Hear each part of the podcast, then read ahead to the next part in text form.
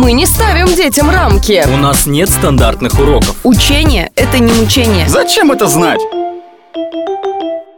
Как не превратиться в строгую и нелюбимую химичку? Чем заинтересовать ребят на уроке и через какие лабораторные работы объяснять сложные темы? Все эти секреты знает Елена Кужелева. Почему изучать химию полезно и необходимо? Об этом молодой педагог гимназии Томи рассказала в нашем подкасте. Лучше один раз показать, чем сто раз рассказать. Если дети где-то не понимают теоретически, хорошо, не понимаешь теоретически, покажи практически. И на реакциях выпадает осадок. Вот он выпал, и он глазами запоминает, а если еще зрелищные эти реакции, то восторг. И, конечно, прививать любовь к химии уже стараюсь в самых восьмых классах. Потому что в десятом, одиннадцатом более сложно идет, если в восьмом ребенку не показал прекрасную среду эту.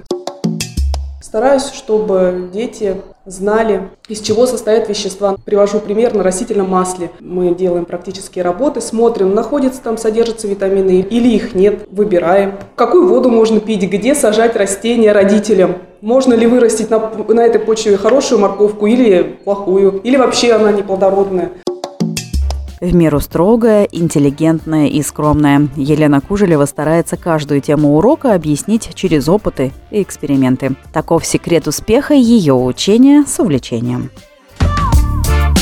Томск.ру. Учение с увлечением.